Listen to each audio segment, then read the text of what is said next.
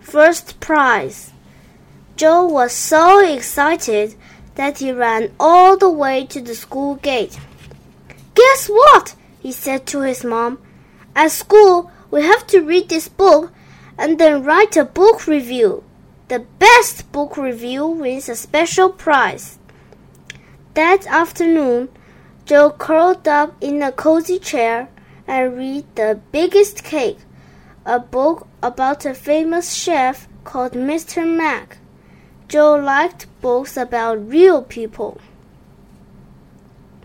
Joe learned that Mr. Mac had baked the biggest cake in the world to celebrate his mother's 60th birthday. Joe read until he was finished with the book and then went to tell his mom about it. Joe told mom the entire story about Mr. Mac. He showed her pictures too. Mr. Mac baked a banana cake big enough to feed more than 200 people, Joe announced excitedly. What an enchanting birthday surprise, said Mom. I wonder how Mr. Mac makes the bananas, flour, sugar, butter, and eggs, said Joe.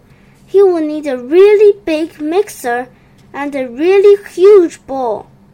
I bet he needed a really big oven to cook such an enormous cake, Joe continued. Joe thought that the biggest cake was the best book he had ever read. If only I could meet Mr. Mac, thought Joe, I would ask him all about the recipe for the huge cake. Joe sat down to write his book review. When he was finished, he was very pleased with it. He typed it carefully on the computer and turned it in the next day. Finally, the day came when the winner would be announced. Joe's teacher stood in front of the class. There are so many good reviews, she said, but the winner is An- Anita. Joe's face went red with disappointment because he had thought surely that he would win. He had put so much effort into writing his review, and he had wanted.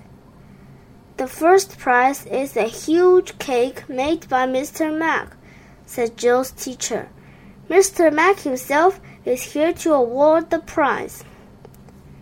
Instead of feeling sad about not winning the prize, Joe was thrilled.